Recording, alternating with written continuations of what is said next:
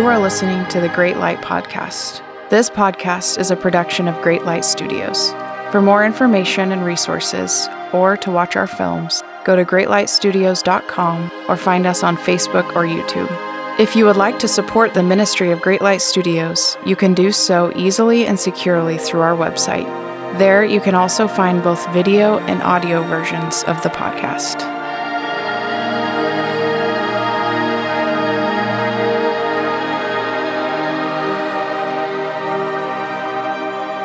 The next place in scripture I want to go is Lamentations 3. And this should be helpful for those of you, again, who are fearing the unforgivable sin. This is a passage or, or a book, Lamentations, that, that um, it, it's maybe not talked about a ton as far as books of the Bible go. And so maybe you haven't heard these scriptures.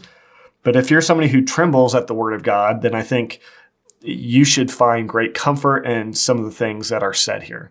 So to, to set the context for this, this is written, uh, I think, believed to be written by Jeremiah, the prophet, and it, it's all it all involves like the the time of Israel having rebelled over and over, rejected, disobeyed God, and they are sent into judgment. Um, they're sent into captivity, and and so this is all in the context of sin and failure. Um, great sin and failure, rebellion against God. And so, so many people dealing with the fear of the unforgivable sin, this applies to you because you are, I think, can be likened to Israel who has rebelled, who has sinned. I think there is real judgment. There are real consequences for sin. And, and in all these videos, I'm not trying to convey that, that our sin doesn't matter, there aren't any consequences but but what I am, you know, the primary purpose so far that, and I think the primary purpose that continues to be is to inspire, hopefully, some biblical hope. And those of you who who even if yes, maybe you have come under some form of judgment from God, like I'm not saying you maybe haven't, or maybe that's not what you are in.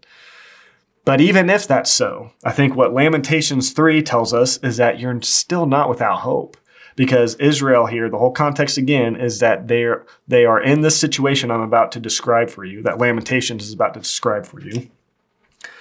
They are in this situation due to their sin, their rebellion, their blasphemies, I think you could even say. So I'm going to read here. Um, I've kind of cut it up into certain sections because it's it's kind of a long chapter uh, but you can go read the whole thing in its entirety if you want. So I'm going to read here verses 1 through 9 and 17 through 18. And just to kind of get you, this is something that I think you, you in this really, if you're in this dark place, if, if you've really been captured by this fear of the unforgivable sin, then this will probably really resonate with you. So starting in verse 1 I am the man who has seen affliction under the rod of his wrath.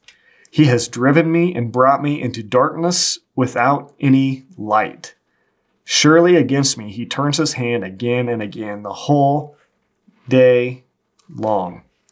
So he's brought me into darkness, driven me into darkness without any light. Against me he turns his hand. So this person, Jeremiah, I think, who's speaking as Israel. He, he's he's kind of expressing the experience, I think, of Israel, God's people. Against me, God had turned against them in His judgment. It says, uh, "He made my flesh and my skin waste away. He's broken my bones. He has besieged and enveloped me with bitterness and tribulation." And he has made me dwell in darkness like the dead of long ago. He has walled me about so that I cannot escape.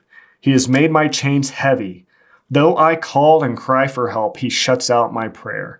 He has blocked my ways with blocks of stones. He has made my paths crooked. Does that sound familiar or resonate with anybody? I think there's people that that that description will really resonate with. Though I call and cry for help, seems as if he's shutting out your prayer.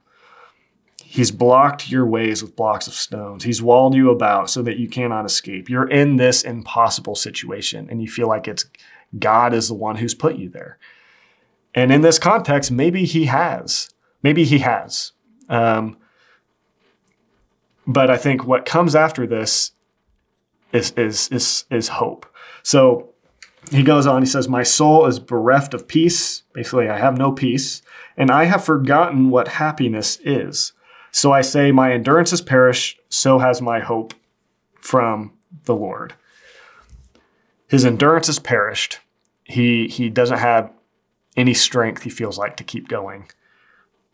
And his hope from the Lord he feels like he has no hope. He, he, all these emotions and feelings of condemnation, God's wrath, God's not answering his prayers, God's ignoring him. He's forgotten what happiness is. He has no peace. He's his life is over. His chances of salvation are over. Again, he says his hope, his hope in the Lord, he feels like is gone.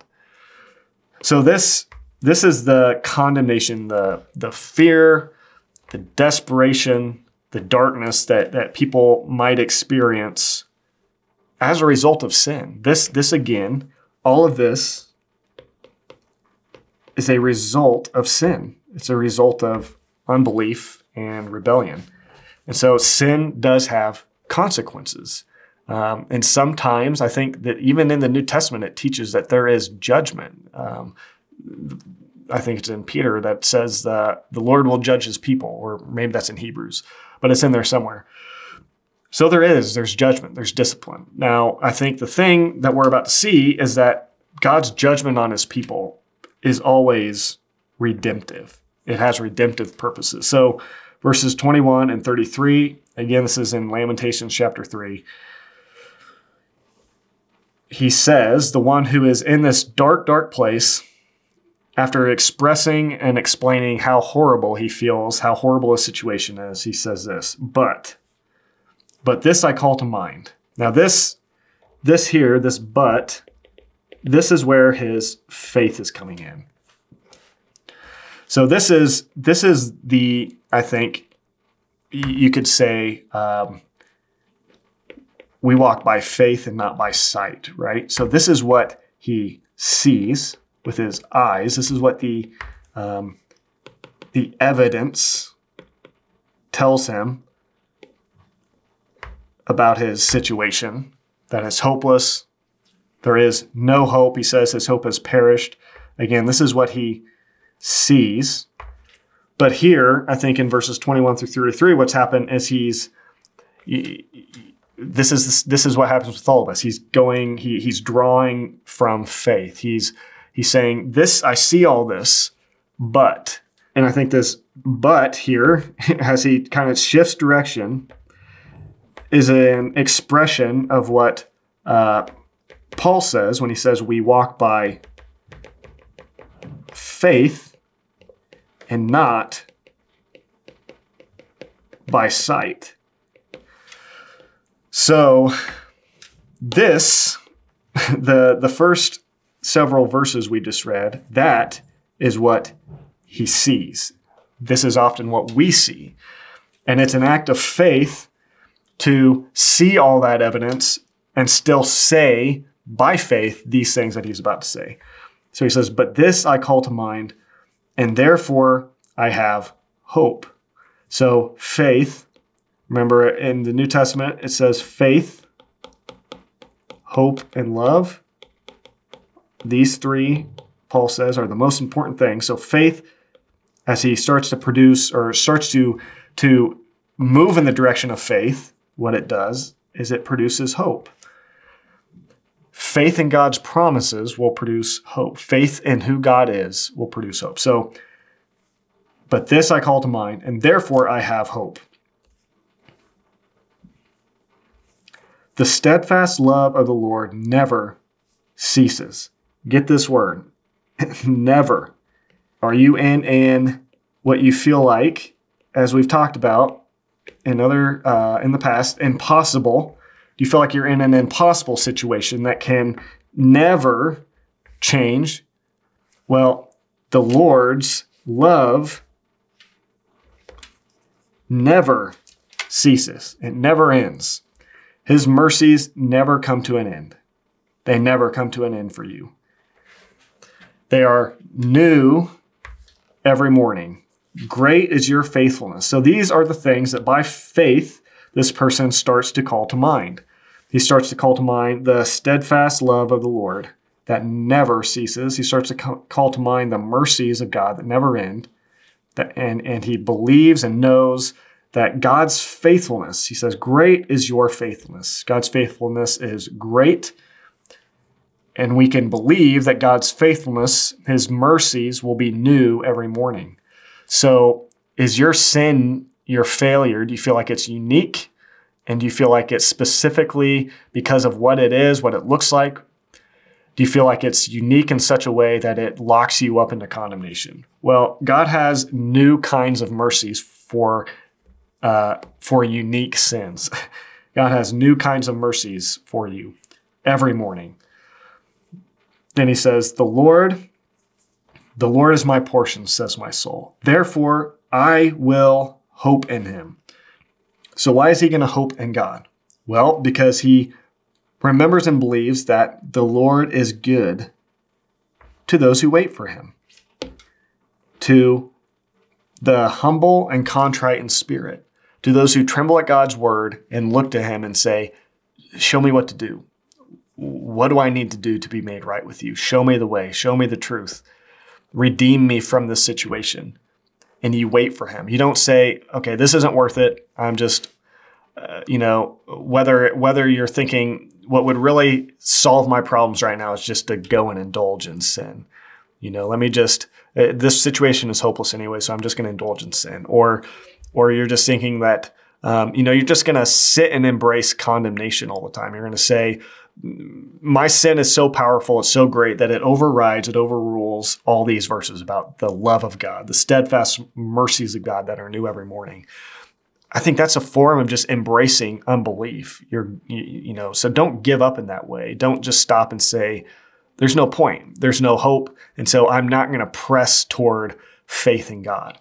Come to that point where, yes, you're seeing all the, the junk around you, the the the sin, the the the evidence that you might be seeing around you, but get to that point where you say, "Yes, that's all true, but but this I call to mind." And then choose by faith to call to mind the fact, the biblical truth of God's character, the steadfast love of the Lord that never ceases, whose mercies never come to an end call to mind that the Lord is good to those who wait for him.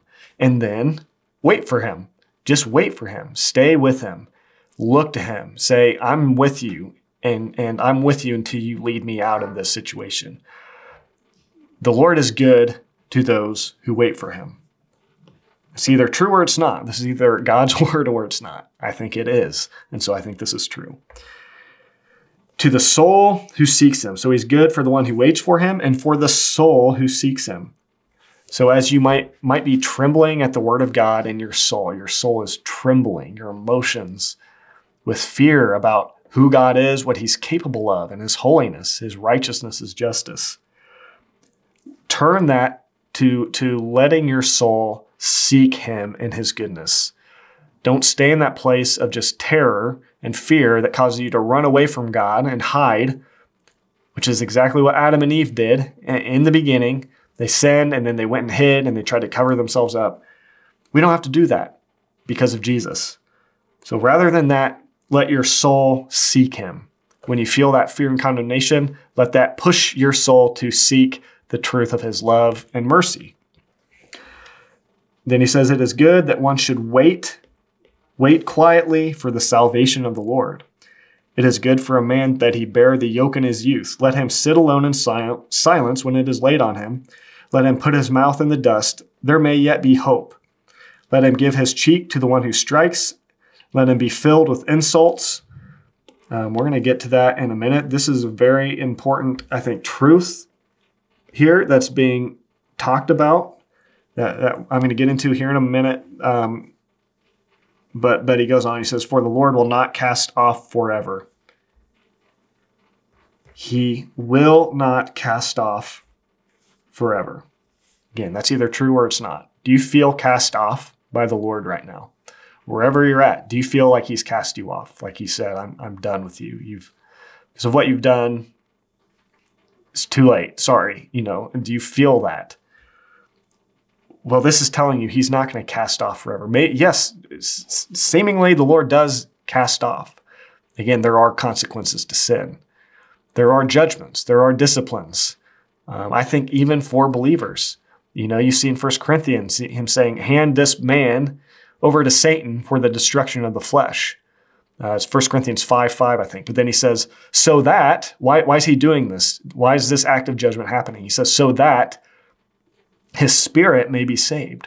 So, yes, there is judgment, but it's, I think it's redemptive. It seems like it's always for redemptive purposes. God's hope is always that it, what his judgment will do, what the severity of the consequences will do, will cause that person to become sensible to his sin, aware of it, acknowledge it and, and, just to produce a humility in that person to say oh this isn't this isn't okay it's not okay that i live this way god help me you know i think that's that's what he wanted out of the man in 1 corinthians, 1 corinthians 5 5 that man was obstinately just refusing to repent he wouldn't repent of his sin i think he was being called out for it and, and he was just continuing in it what god wants to do is to get us out of that any if we're in that place of pride, that's the dangerous spot. If you just choose to stay in that, an obstinate rebellion, saying I'm going my way.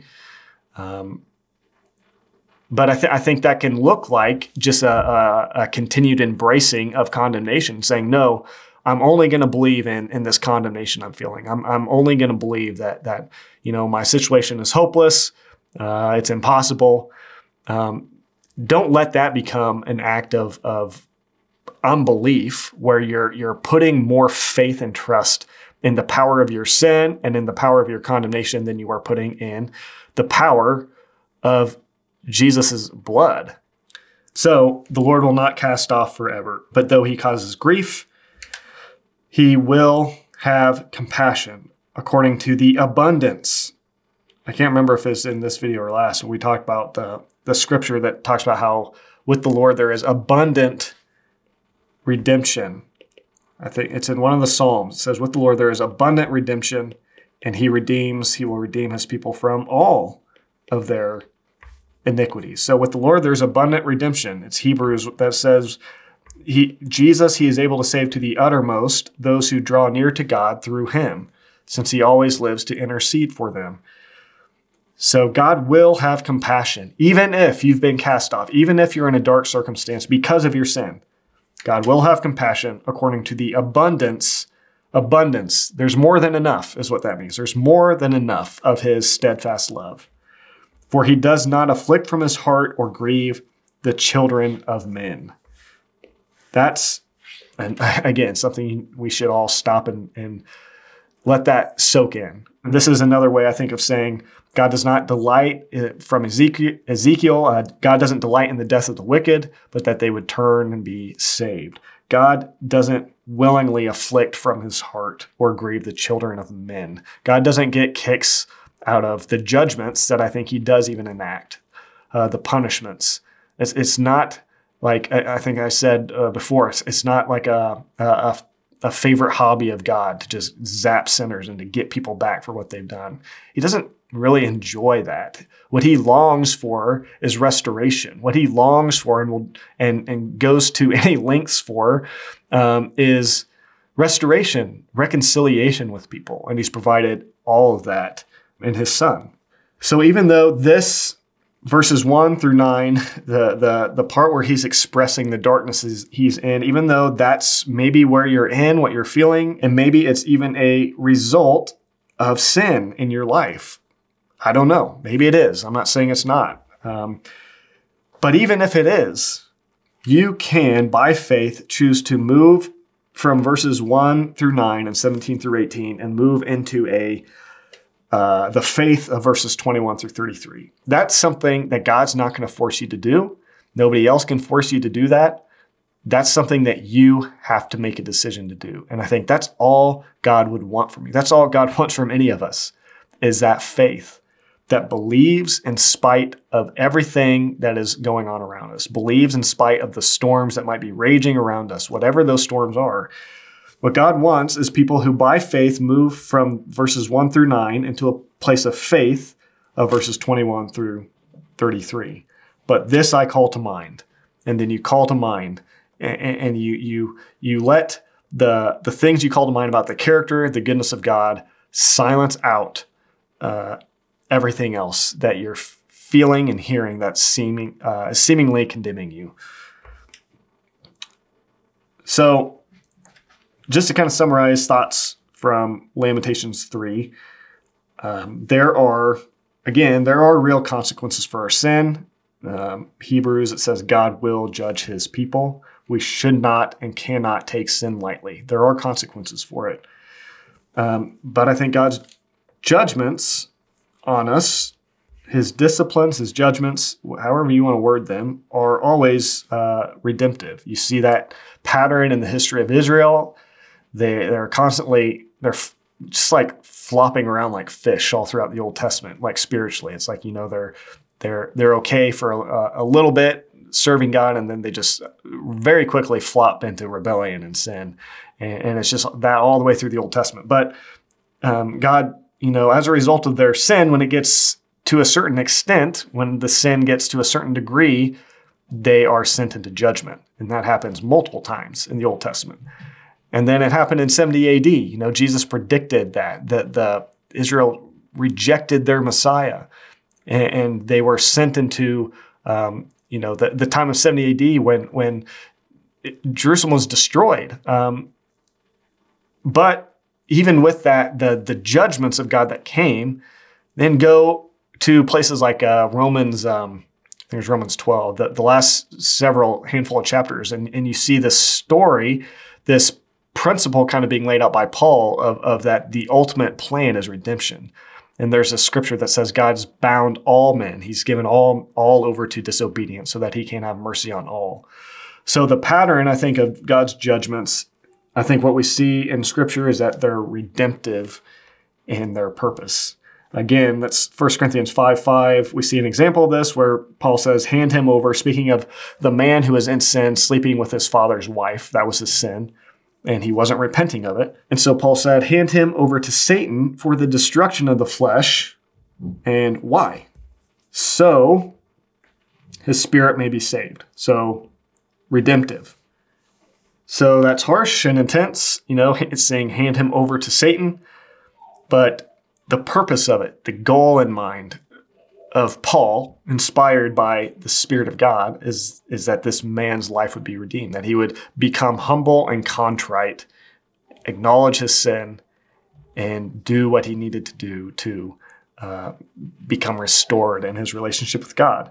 Proverbs 3:12 My son do not despise the Lord's discipline or be weary of his reproof for the Lord reproves him whom he loves as a father the son in whom he delights. So throughout Israel's history, God is constantly reproving them as a son. Him sending them into judgment, I think, is a picture of uh, God giving this massive spiritual spanking uh, to Israel and and correcting them. The, the goal is to correct them. The goal is that they would not continue in their unbelief, um, but that they would believe again. And, and, as Paul says in Romans, the end of Romans, that they would be grafted back in uh, to the vine, which is Christ. Third point from Lamentations 3 Jeremiah knows there is hope. Even though his judgment, even though this judgment, the judgment that, again, I think Jeremiah is speaking in the place of Israel, um, this judgment is a result of, of their sin. But he still knows by faith that there's still hope. So the last thing, and, and I want to, this is what I said I was going to touch on really quick. So he, makes this comment here. He says, filled with insults. But he says, let him give his cheek to the one who strikes, let him be filled with insults. So, what does this mean for us? How does this apply to us? I think there's application in that. There's a few verses after that section that follow in Lamentations 3 that I'm going to read and and what I'm going to get at is that I think again relating to this topic of the unforgivable sin, we cannot be you cannot be unaware of Satan's schemes. You cannot minimize the involvement of the devil in the midst of this. Okay? You're feeling and you're hearing and you're experiencing many things. I think for many of you, I'm not somebody who like says the devil is behind every corner or bush or however that phrase goes. But but I think he's real and and I think he's involved and I think he knows how to manipulate our thinking to to shoot fiery darts of thoughts, ideas. Um, Second Corinthians talks about imaginations and opinions and arguments that exalt themselves over the knowledge of God. And if you want to know what this fear of the unpardonable sin, why people get so wrapped up and enslaved and chained into it, if you want to know ultimately a simple answer why, it's because of that, that verse I just referenced, Second Corinthians, that talks about strongholds that exalt themselves over the true knowledge of God. I think this um, wrong ideas, wrong thinking about God that might even have elements of truth in it become this, this stronghold where truth cannot penetrate in.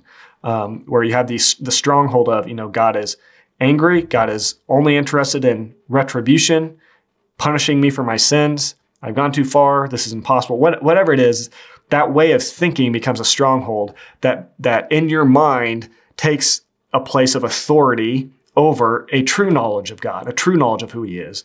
These things we've been talking about that God is merciful and patient. His mercies are new every morning. His love endures forever. Things like that. That the the these things about God that, again, mercy triumphs over judgment.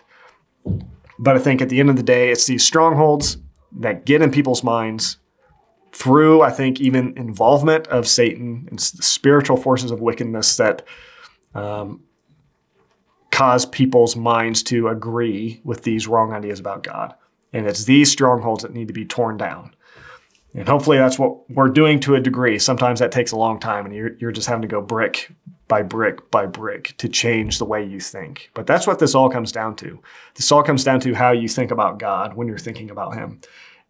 Many of you, many of us have strongholds to where when the truth of God tries to come in and affect our lives, there's these wrong ways of thinking, these thinking patterns, you could say, that have gotten so strong, taking up such a preeminent place in our minds that the truth has a very difficult time coming in. And so, what has to happen, I think, is that you have to take the truth and you have to begin to dismantle those um, strongholds. I think sometimes the truth just comes in and it demolishes them all at once. Sometimes it doesn't work that way and it's a more slow process. But again, I think if you will wait on the Lord, continue to seek Him, continue to knock, that is what he wants to do and will do for for any of us. So this this is the last thing I want to touch on with Lamentations three. Uh, I just want to pull out of here some things that I think again you should relate to. I think this is somewhat what is going on in your situation that has to do with Satan. So remember in Ephesians chapter 6, when it talks about the armor of God, Paul says, Our struggle is not against flesh and blood, but against the rulers, the principalities, the powers, and the, the spiritual forces of wickedness in the heavenly places, things like that. Um, when we see in the Old Testament, places like this, you're seeing Jeremiah, Israel had these physical enemies, these flesh and blood enemies that were in, in the middle of their judgment as a result of their sin. They were coming, accusing, basically kicking them while they were down, driving in that stake of condemnation even further. And that's exactly what Satan will do in this time, in times when we're feeling the weight of our sin. He comes along and, and he, again, he kicks us while we're down. So our struggle is not against flesh and blood. We look in the Old Testament and we see like like David in the Psalms and, and other people dealing with these physical enemies. And, and to me, um, I, th- I think that to us serves as an illustration or a representation of the spiritual uh, war that we are in when you see David talking about these enemies that want like these, they were like lions. He says, My enemies are like lions lurking, wanting to devour me. They're seeking to devour me um, with, with, their words. You know, they're, they're shooting arrows at me. The, the, words of their tongues, you know, they're shooting these like, like fiery arrows, is what it talks about in the Psalms. Does that sound familiar? I mean, it's Ephesians 6 where, where he says, um, Hold up the shield of faith with which you will uh, extinguish all the flaming darts of the evil one. I I think it's fair to say that Paul was drawing from some of those um, uh, some of that language David used in the Psalms when he talked about his physical enemies, and these were real physical people he was talking about. But Paul was aware that those scriptures that were written beforehand were were actually able to be understood in a way where we can apply them in many cases to the spiritual battle that we're in. Um, now, I think you can take all that too far, and you want you want to be careful how you um, handle the Bible. But I think um, I think that's what Paul is doing in Ephesians six. And again, when you hear David talking about, you know, my enemies are like lions lurking in the thickets, just waiting to to devour me, things like that. Well, First Peter, it seems like Peter really drew from that when he says, um, "Be sober, be alert, because your adversary, the devil." prowls around like a roaring lion seeking someone to devour. And so David using the analogy of lions to represent his enemies. Um, Peter does that, and, and, it seems like Paul and Peter both draw from that illusion to to uh, teach us about this spiritual war that we are in. So all that to say, with this topic of the unpardonable, the unforgivable sin, there is that warfare going on. We have enemies that are out to devour us and shooting flaming arrows of lies. They're communicating things, trying to shoot these flaming darts that will stick into our minds. These thoughts about God, these thoughts about, you know, these thoughts of hopelessness, these thoughts of despair, um, these thoughts of impossibility, whatever it is, that these, these are flaming darts that they want to shoot into our minds, that, that they will stick there and destroy our faith. So listen to this this is again a continuation of Lamentations 3, where Jeremiah speaking again, I think, in the place of Israel, he goes from this description of the darkness that he's in, then he moves into a place of faith, saying, But I will call this to mind. But then he moves back into this more of a despairing place, which I, th- I think we should all relate to, because this is kind of how we all are in our faith. Like we were, even throughout the day, we might have these these good moments we're believing, and then it's like the the fear and the thoughts kind of grip us again, and we kind of have to just keep going back to faith. We have to keep believing. Uh, it's like the Journey song, "Don't stop believing." Um, so, verses fifty-five through sixty-three. He says, "I called on your name, O Lord, from the depths of the pit. You heard my plea.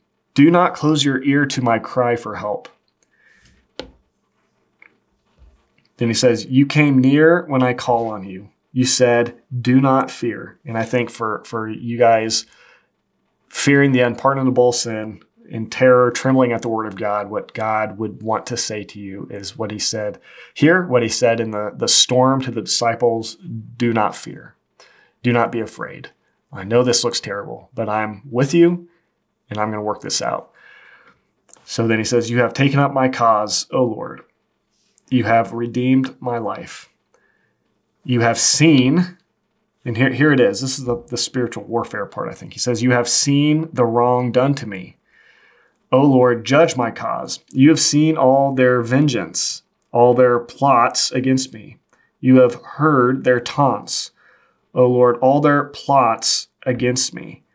The lips and the thoughts of my assailants are against me all day long. Behold, they're sitting and they're rising. I am the object of their taunts. So, what I see here is this is a snake, by the way. Let's put a little tongue on him. There we go. And an eyeball. Perfect. Okay.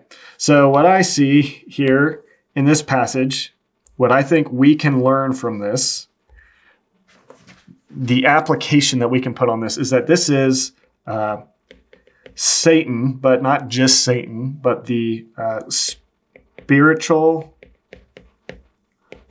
forces. Let's just put um, of darkness. And their goal is to taunt you, to plot against you, to speak with their lips, and to communicate thoughts of condemnation and fear, to assail you all day long. This is Satan's goal. This is what he does. He is the adversary I believe he's real. I believe he's alive. So are his uh, uh, forces or his force, however you want to word that. But there are spiritual forces of darkness that want to destroy us. And I think we need to know this. We need to be aware of it. Again, Paul um, talks about, I think it's in, in Corinthians, he says we, you know, talks about not being unaware of Satan's devices or his schemes. And I think a lot of people in this fear of the unforgivable sin don't take this reality into account. Look at this. It's because of, in Lamentations 3, it's because, again, this is because of sin, because of Israel's sin that they're in this situation. But they are playing to God for help, crying out to Him for mercy. And in response, God is saying, Do not fear. But what, how does the enemy, the enemy of our souls, how does Satan respond when we are in these times? Uh, whether it's discipline or judgment from the Lord, whether it's you know being caught up in this fear and condemnation of sin, Satan responds. He sees that as an opportunity to plot against us. Plot. This all these these words um, suggest or imply like this this devoted sort of plan, focused plan to utilize this moment to further again drive the stake into Israel. Like Israel was um, uh, in the the flesh and blood level. Israel was handed over to captivity. And now they have all these enemies who were rejoicing at their destruction. They were taunting them. They were, they were as Israel was in this horrible place, uh, they, they had enemies who were plotting against them to further solidify their destruction. Their, their lips and their thoughts were against them. It says all day long. Um, and then right here it says, Behold, they're, they're sitting and they're rising. What I think this is saying is that they get up, they or they sit down to to plot and to plan, and they rise up to attack and to carry out those plans and destroy. So it's, it's if he's saying the whole purpose of their day is devoted to um, the reason they sit down is to plot, and the reason they rise up is to carry out those plots. That's that's the whole focus of their their whole day, all day long. That's all they want to do is to do all that they can do to destroy you when you're in that situation, to, to further convince you of your condemnation, to further convince you of the impossibility of your, your repentance or salvation, to further convince you that God wants nothing to do with you. That is the goal of our enemy, our adversary, all these ways he's described. Satan has come I think Jesus communicates in the Gospel of John to kill, to steal, and to destroy. And I think that's something, this is something that we need to consider. I think it's something that we can um, learn here from Lamentations. And we, and we need to remember, be aware of Satan's schemes and all this, that he he's after us and this isn't something we need to be afraid of it's just when we're aware of it we can remember um, I think it's it's we need to be aware that we have an enemy in order to uh, combat our enemy. And the way we do that, I think a great place to go is Ephesians 6, where we, uh, in essence, we put on Christ. We put on the belt of truth. Jesus is the truth. Put on the helmet of salvation, which is Christ himself, the knowledge that he has fully, again, he's able to save to the uttermost anybody who draws near to him. Put that hope of salvation on your head the shield of faith that we, I think you go back to Lamentations, uh, verse 21 through 33, where, where Jeremiah moves into this but moment, this but this I call to mind.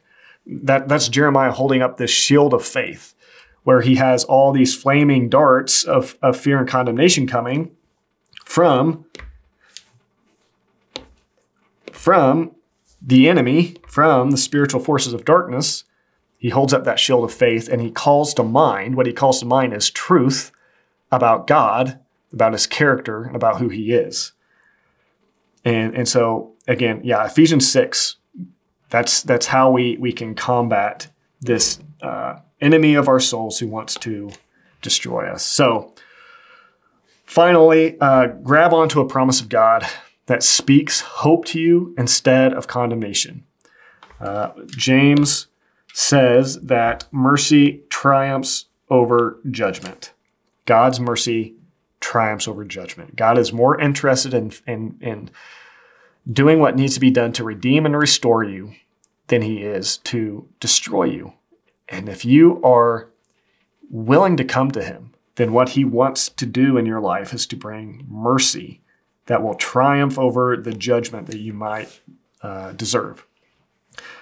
The Lord redeems his servants, and none, this is a faith here, none who take refuge in him will be condemned.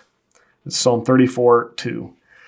No one who takes refuge in God. If you are in the middle of whatever you're in, but you're you're you know the the the darkness that you're in, you're letting that push you to take refuge in God. You're taking refuge in Him.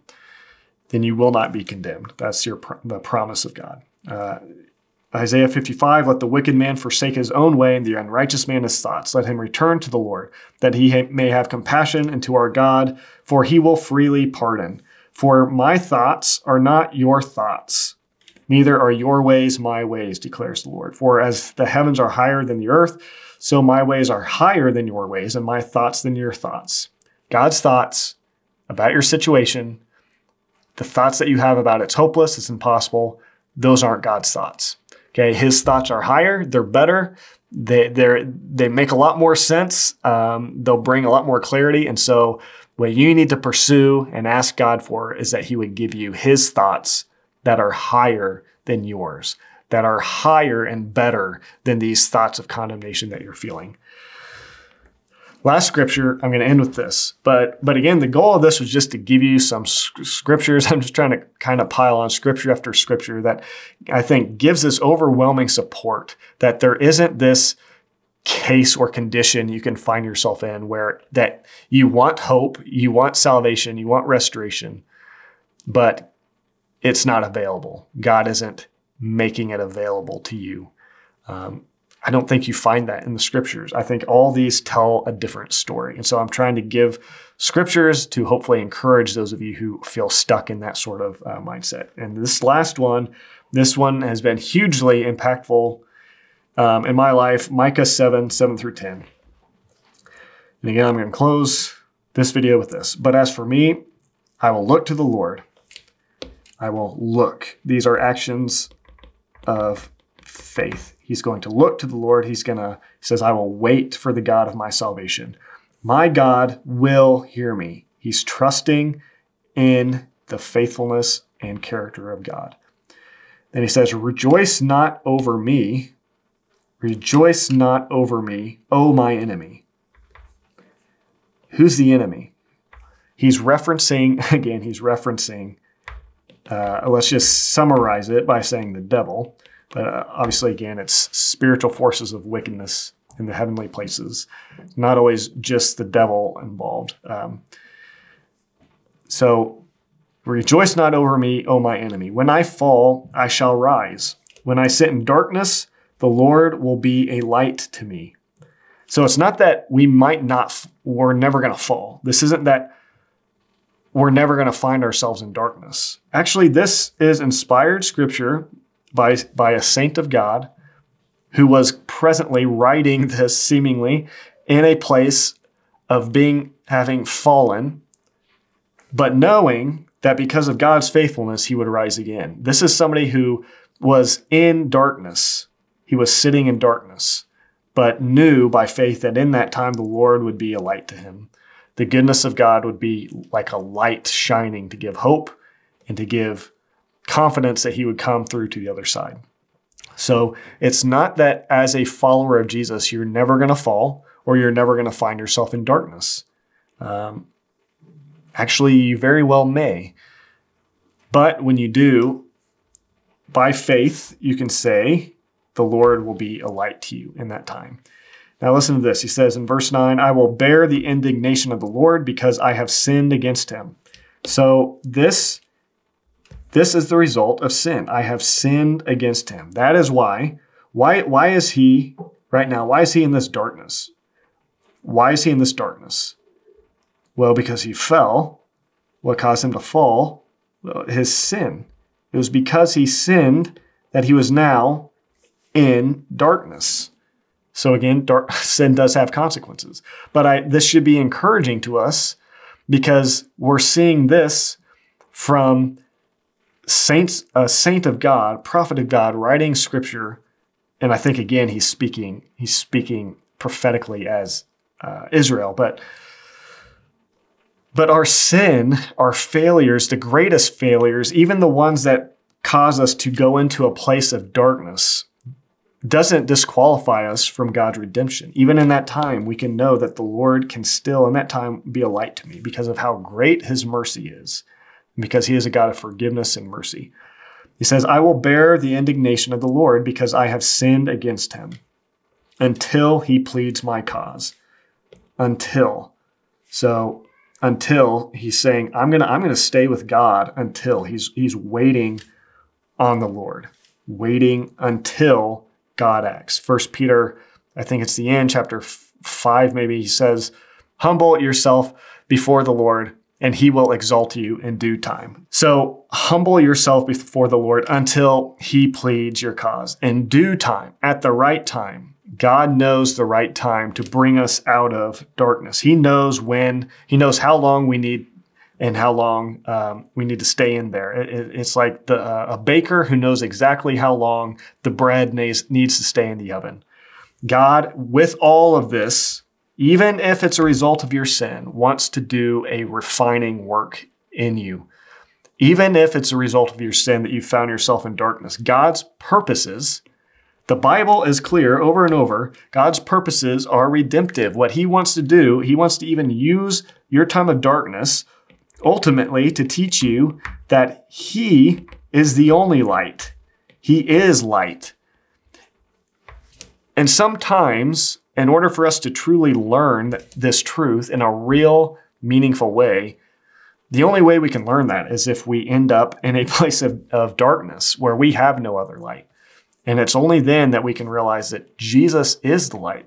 That's when the Lord uh, verse 8, the end of verse 8, becomes a light to us. When we're in the darkest times of, of uh, whatever, whatever it is, fill in the blank. It doesn't have to relate directly to the unforgivable sin, but it certainly can. Um, when we're in that, those places of darkness, and we look to the Lord and His goodness, it becomes like this shining light. He's the light that gives us hope the the the power of his grace and the power of what the gospel is all about. The power of what jesus accomplished on the cross becomes so much more real so much more meaningful so much more sweet to us that that it becomes like light to us. So i will bear verse 9 i will bear the indignation indignation. So say that again there is judgment for sin or discipline, however we want to word that. But I, he says, I will bear that indignation, the indignation of the Lord, because I have sinned against him until he please my cause and executes judgment for me. Here's a statement of faith and trust in God's goodness. He will bring me out to the light. If you're in darkness, stop. Please stop right now and listen to that word that is the word of God. He will bring me out to the light. Believe that. Believe that. That's that's what this walk of faith is all about. It's not about that we never find ourselves in dark situations. It's not about that we never fall but it's about that when we do fall, we by faith say, He will bring me out, even if it's my fault. We can still, we can run and boldly, confidently cast ourselves on who God is and say, He will bring me out to the light. He says, I shall look upon His vindication. And then my enemy, the enemy of our souls, my enemy will see. Shame will cover her who said to me, Where is the Lord your God? Don't we hear that so often? We hear that that taunting sort of question, and this goes back to, um, you know, in Jeremiah uh, or in Lamentations, it talks about the the, the taunts of of the enemies, the enemies of Israel, but for us, I think our spiritual enemy. So taunting, we hear this taunting that that can even we can taunt ourselves sometimes. I think our own minds can just say, "Where is God? Like He's not showing up. Where's He at? He's not going to come through for you. Like why are you why are you waiting on Him? Why do you, why do you still hold on to faith?" We hear these taunts, and look at look at how it's saying this is what the devil. I think for us, the devil will taunt us in this way. He will say, "Where's God? Where's God in your situation? Like why why are you still?" Why are you still praying? Why are you still seeking Him in, in the Bible? Why are you still uh, uh, holding on to any amount of faith? Like just just give up. Like you obviously God's not here. These are the the words. These are the things that the enemy of our souls will taunt us with and communicate to us. Again, kicking us while we're down, while we're at a low spot. That's his favorite time to come in and, and to have a heyday with us. But um, by faith, the prophet, uh, again, I think Israel prophetically is saying, My eyes will look upon her. Now she will be trampled down like the mire of the streets. This, this is she, the she is representing the enemies of, of um, the people of God, the enemies who were kicking them while they were down, trying to get them to give up entirely. But they are saying, by faith, that God is going to come through. I will be vindicated. Um, and my enemy, my enemy is actually the one who will eventually be trampled down like the mire of the streets. And this reminds me of Romans, where Paul says, the, the God of peace will soon crush Satan under your feet, is what he says.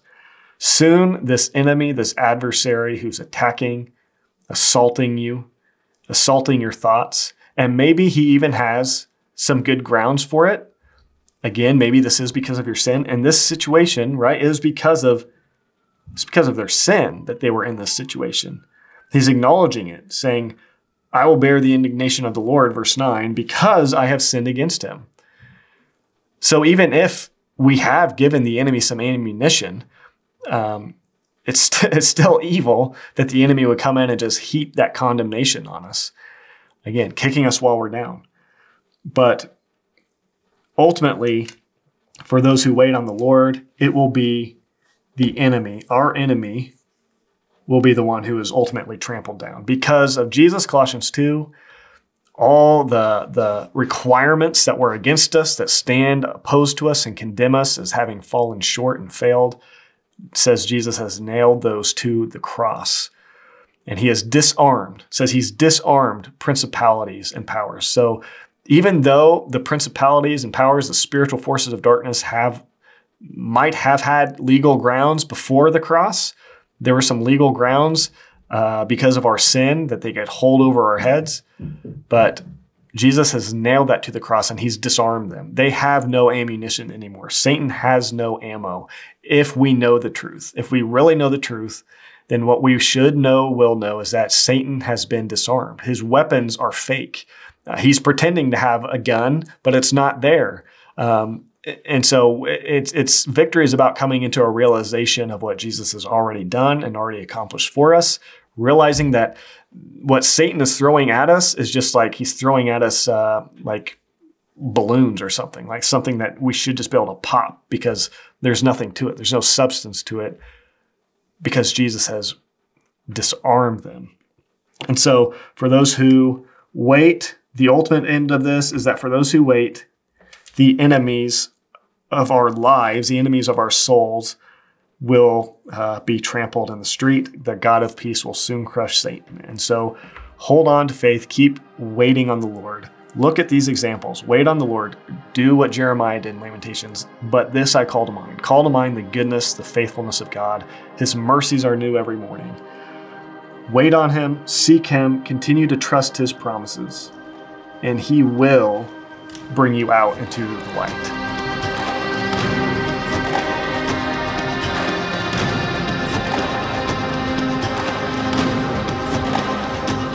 You have been listening to the Great Light Podcast.